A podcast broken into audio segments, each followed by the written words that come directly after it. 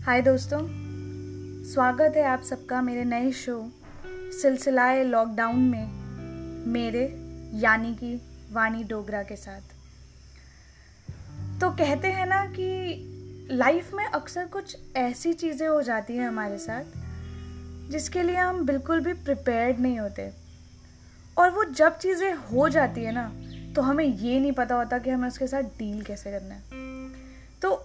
ऐसा ही कुछ हुआ मार्च 2020 में। मैं Guru Nanak Dev university, Amritsar MSc food technology की स्टूडेंट हूँ। और 13 मार्च को हमारे मिड टर्म एग्ज़ाम ख़त्म हुए। एंड उस दिन न्यूज़ आती है, बहुत से ऐसे डिपार्टमेंट थे जिनके एग्ज़ाम अभी तक शुरू भी नहीं हुए थे। और उस समय न्यूज़ आती है कि सारे एग्ज़ाम्स पोस्टपोन हो गए हैं। एंड जिनको भी लीव करनी है जगह they can leave the place can reach their homes but I was still staying I was staying in hostel because it was my brother's marriage which I have to attend on twenty second of March and my parents was about to come on eighteenth but as the days were passing I realise COVID was taking an extreme point On 18th of uh, March, my parents were about to come. We cancelled their tickets uh, since we were finding it that it's not good that they should travel at this time. Then I took a decision of okay, fine, that I'll be going and attending the marriage. But unfortunately, according to the condition going around, the marriage was preponed on 21st of March and it was locked down on 22nd of March in whole India. At that time, also, it didn't strike my mind that it's going to be so harsh on each and every person all over the world. I was still taking it normal. It didn't bother me much. But उसके बाद जो हुआ ना वो एक सच्चाई थी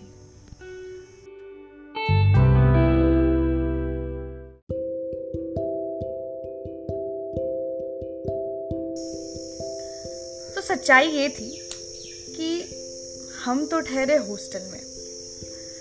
और सब ये सवाल कर रहे थे कि why are not leaving you should go home why are staying here but उस टाइम पे पता नहीं, मन को यही लगा कि नहीं यार आई शुड स्टे मुझे रहना चाहिए। ऐसा क्यों था? क्या था? क्या रीजंस थे? इसके बारे में मैंने ज़्यादा नहीं सोचा। और एक दिन अगर मैं सोच भी रही थी तो मैं सोचना चाहती नहीं थी।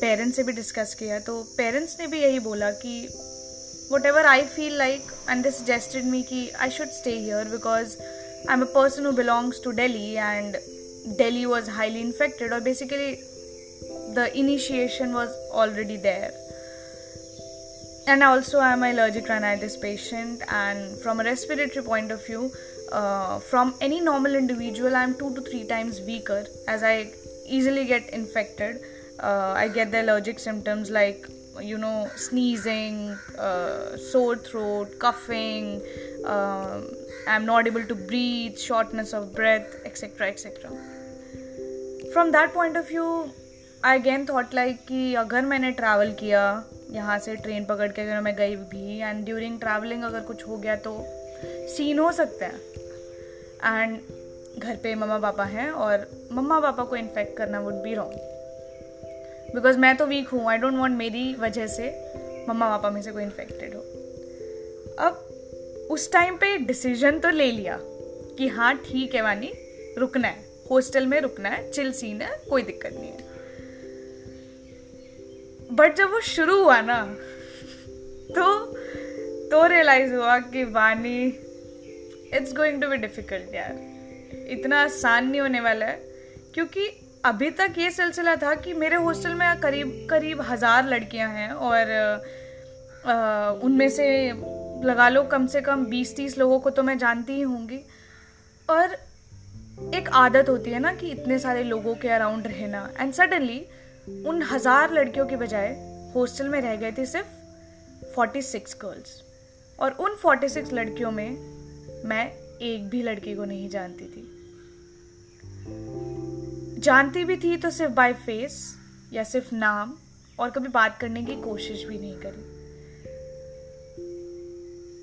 और फिर हुई लॉकडाउन की शुरुआत हॉस्टल के अंदर, जिनकी बात मैं अब करने वाली हूँ।